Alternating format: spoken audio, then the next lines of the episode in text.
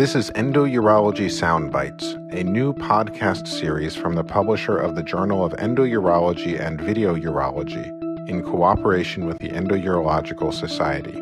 This series is brought to you by Richard Wolf, a global leader in endoscopy since 1906. Richard Wolf delivers solutions that are improving patient outcomes and shaping the future of minimally invasive surgery. For more information, please visit richardwolfusa.com. Hello, this is Brian Matlaga, the Associate Director of Education for the Endourological Society. And I would like to welcome you to this installment of the Endourology Soundbites podcast series sponsored by Richard Wolf.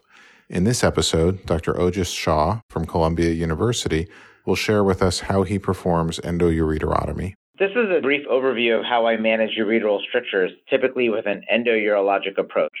Ureteral strictures are one of the major issues that we deal with in endourologic surgery, and they can occur quite frequently when there are issues that happen in the urinary tract that lead to development of scar tissue. They can happen from impacted stones, which is what we see commonly in endourology practices. They can happen when there's perforations that occur in the ureter. They can occur when extravasation occurs. They can be a side effect from dilation of the ureter that can occur with both balloon or serial dilation. And we get very concerned when there's thermal injuries to the ureter as well. That can happen both from laser technology or cautery effects. One of the other major issues for ureteral stricture formation is when we operate in previously radiated fields. So patients that have had radiation for other types of malignancies or other sorts of reasons will be at higher risk of developing strictures iatrogenically when we perform urologic procedures on them. So when we have to deal with a ureteral stricture, there are many complicating factors because the success rate of dealing with them is really dependent on the mechanism of how it occurred or the etiology of the stricture, and then also based on the length and location of the stricture. Ureteral strictures have unusual presentations for the most part. They sometimes will have flank pain. They quite often will happen when patients have urinary tract infections for unexplained reasons and have had prior intervention or prior stone disease. But the problem is that a lot of the cases are asymptomatic meaning that the patient does not have any presenting symptoms and is noted quite often on imaging studies. This is where controversy occurs when you perform an endourologic procedure or when patient has a history of stone disease that may or may not have passed or was treated. There is a small role of silent obstruction that occurs. And when you have silent obstruction, quite often this stricture would be undiagnosed, and that could lead to loss of kidney function on that side. The controversy lies in that if patient has an uncomplicated urologic procedure or uncomplicated stone course, should they really undergo routine imaging? And some experts recommend routine imaging on everyone that has had procedures such as this, and at the minimum, some sort of imaging study that would demonstrate whether the patient developed hydronephrosis of their kidney, which would be a sign of a stricture potentially developing. And that rate of stricture or silent obstruction is somewhere in the 0 to 4% range. There are other physicians and urologists that are experts in this field that recommend that all patients don't necessarily need to be imaged, only more complicated cases, cases where patients had the impacted stone or had a perforation of their ureter and during the procedure. And those patients should be imaged, and then the rate probably of stricture formation is a little bit higher, but you would not be wasting resources on imaging patients that did not have any evidence of a complication or a difficult procedure. The stricture management is where more of the technical aspects of these types of procedures and etiologies become very important. The really relevant areas of ureteral stricture management are based on the location of the stricture. Is this in the proximal ureter or ureteropelvic junction region? Is this in the mid ureter? Is this in the distal ureter? Or is it in the area of the ureterovesical junction? And urologists that perform a lot of these procedures find that the success rates of these types of procedures vary based on the different locations, probably with higher success rates in the more distal portions of the ureter and lower success rates in the higher and the more proximal portions of the ureter. The length of the stricture is also very important. Typically, the highest success rates of an endourologic approach for these types of strictures occurs in strictures that are less than one centimeter in length. There's probably some moderate success in strictures that are one to two centimeters in length and really very poor success rates by an endourologic approach for strictures greater than two centimeters in length.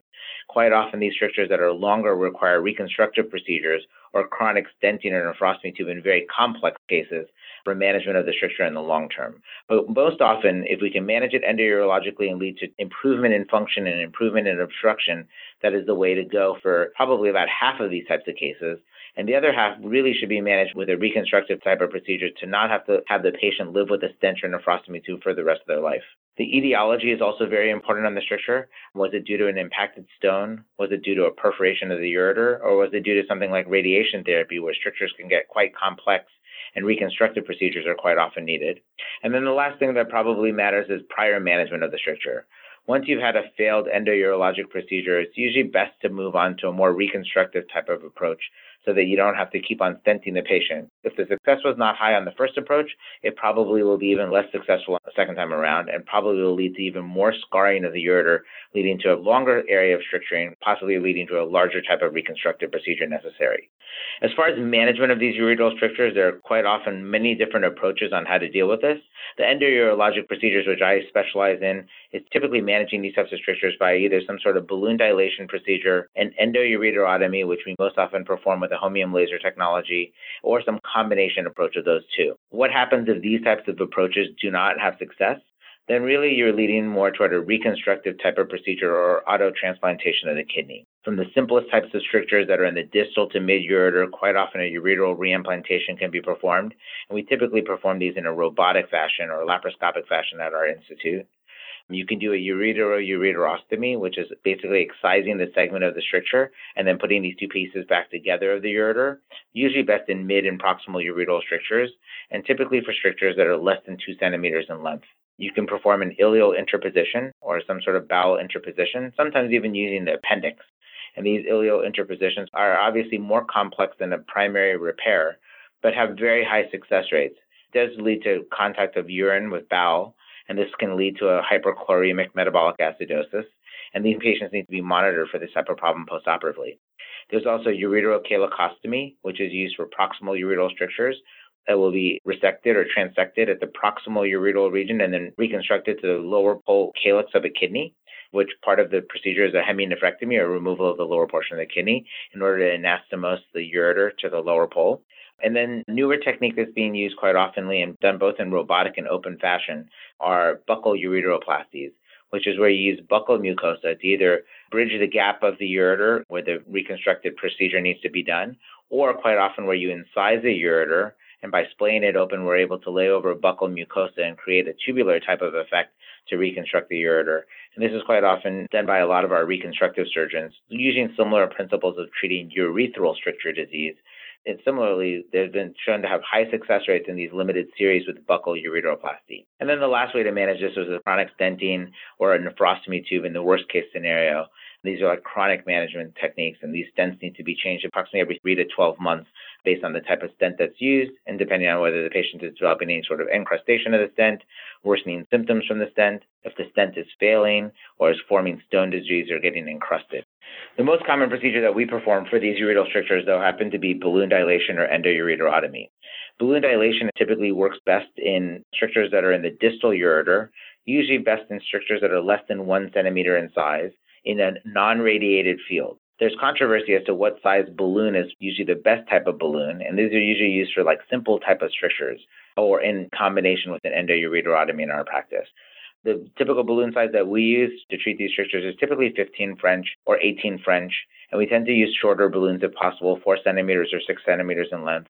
And the burst pressure of this balloon is usually brought up to about approximately 12 centimeters of water pressure, sometimes higher pressures in order to allow the waisting, waisting W A I S T I N G, waisting of the balloon to disappear. If the stricture is refractory to balloon dilation alone or is much more dense than balloon dilation can treat by itself, quite often we combine it with endoureterotomy, which is usually used with a laser. And this is basically incising the stricture in one area of the stricture to open it up, and usually the incision is carried out to the level of fat so that fat is visible in the periureteral tissue. We typically combine these two treatments, and if the stricture is so tight that you can't pass your scope through the stricture, then quite often you require a balloon dilation before you actually even perform the endoureterotomy. But if your stricture is small enough, yet capacious enough to pass a scope through it, quite often we start with the endoureterotomy and typically go from the proximal portion of the stricture down to the distal portion of the stricture, including a few millimeters above and below so that you get a clean plane of incision. Depending on the different areas of the ureter, it will help you determine where is the best place to incise if possible in order to minimize bleeding and optimize your outcomes. So the direction of the incision, you'll see quite often if you look in a textbook or you look in one of the articles that we've written about endoureterotomy and dilation techniques, quite often you'll see the location of the stricture and you'll see exactly where we decide to incise. So in the proximal part of the ureter, we typically will incise the ureteral stricture posterolaterally. This is in order to avoid the blood supply that's coming to the ureter from the more medial aspects of the urinary tract. Then over the common iliac vessels, we typically will incise anteriorly. In the area of the internal iliac vessels, we'll typically incise anteromedially. And if the stricture is at the area of the ureterovesical junction, the incision is typically made anteriorly. We typically will use an holmium laser fiber, and our most common size is 200 micron, or approximately the smaller caliber fibers. If it's in the proximal to mid-ureteral region, we use flexible ureteroscopy, and in the distal ureteral regions, we'll typically use a semi-rigid ureteroscope. The incision is made in one clean line if possible, carried out through the mucosa and through the scar all the way out to the level of fat. And when fat is seen, that's usually where you can terminate your incision. Our typical laser settings that we use for making the incision are approximately 1 joule and 10 hertz in order to make the incision. And quite often require multiple passes of the ureteroscope up and down the same plane of the uh, stricture to open up the area of the stricture. After the stricture has been opened and the incision looks clean, we typically will remove the ureteroscope and then perform a balloon dilation of that same region in order to expand that vision so that we will hopefully allow the ureter to heal open. This balloon dilation is again usually performed with a 15 French or an 18 French balloon dilator and typically bridges the gap of the ureteral stricture. So typically we use a 4 centimeter or 6 centimeter balloon depending on the length and location of the stricture. The stricture looks like it opens up nicely and the waisting is now gone, but typically considered a successful procedure as far as the endoureterotomy and the balloon dilation. And the next step is placing a ureteral stent in order to bridge the gap and ideally allow the urine to flow through without causing a lot of reaction and causing a lot of extravasation of urine in that area and allowing the area to heal. Our typical time period that we leave stents in postoperatively is usually about four weeks to allow complete healing of the ureter. There is some data that's out there that the ureter will typically heal within one to two weeks. We ideally try and place two stents side by side in a tandem fashion in most of these cases. So if the ureter is capacious enough, there is some limited data that's out there that shows that two stents lead to better outcomes than just one stent alone. So if we're going to place two stents, it'll usually be two six French stents placed in a tandem fashion in the ureter, extending all the way from the renal pelvis down to the bladder. When we place these stents, we place them simultaneously, so we have two wires in position and then we place the two stents simultaneously up from the renal pelvis to the bladder and confirm everything from the procedure fluoroscopically and cystoscopically to have the curls in the appropriate places. If the ureter seems like it's too tight, and the problem with placing one stent at a time is that when you're placing the second stent, the first stent may migrate upwards making it very difficult to extract in the future. But if it has to be done this way, then we sometimes will leave the tether on the first stent to prevent it from moving upwards or northwards into the kidney or into the proximal or mid ureter. And we place the second stent simultaneously, and then we take the tether off and remove it while holding the stent in position with a grasper.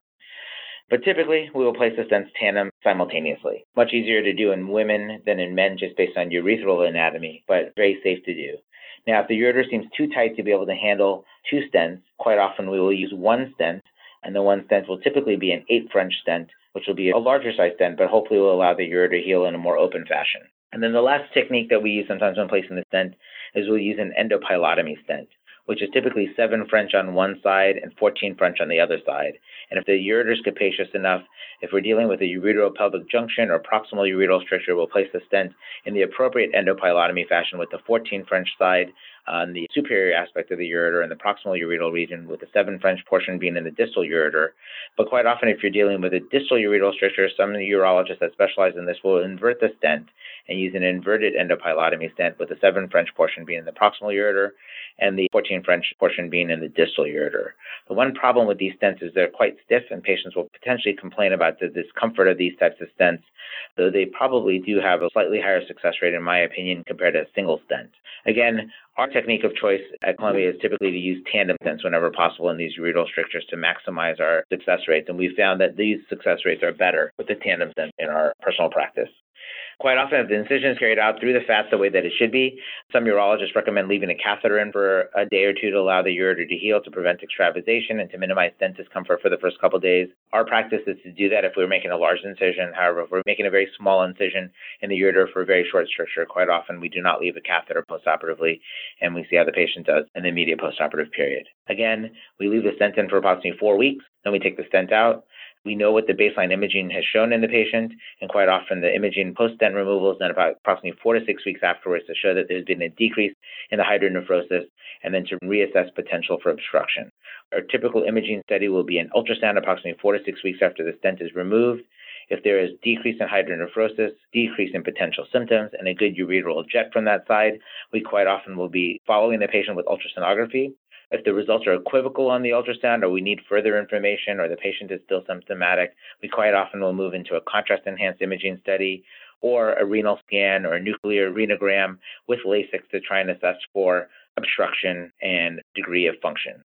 If you have a poorly functioning kidney overall, but a kidney that you're still trying to salvage, suppose the function is probably less than 15 to 20%, but still salvageable, quite often a Lasix renal scan will not give you all the results that you need, and sometimes will require actually reintervention or repeat ureteroscopy to assess the stricture directly to make sure that it is open and that there's no restricturing occurring.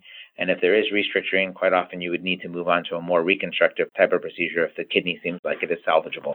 That is the basic management of a ureteral stricture in an endourologic fashion. Hopefully, this information was helpful. Success rates of these types of procedures are typically in the 50 to 70% range.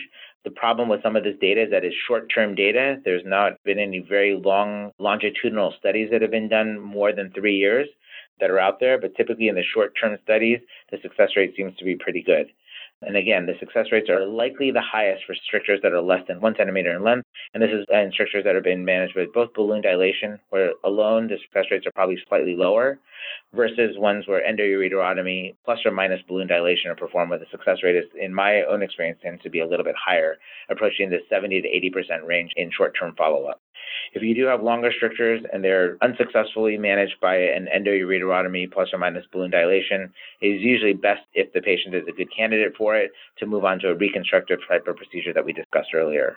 And these are quite often performed by the urologists that are the more of the endoscopic surgeons, but quite often are performed by the reconstructive urologists in your department or in your area. Hopefully that is a good summary of our endourologic management of ureteral strictures. Thank you.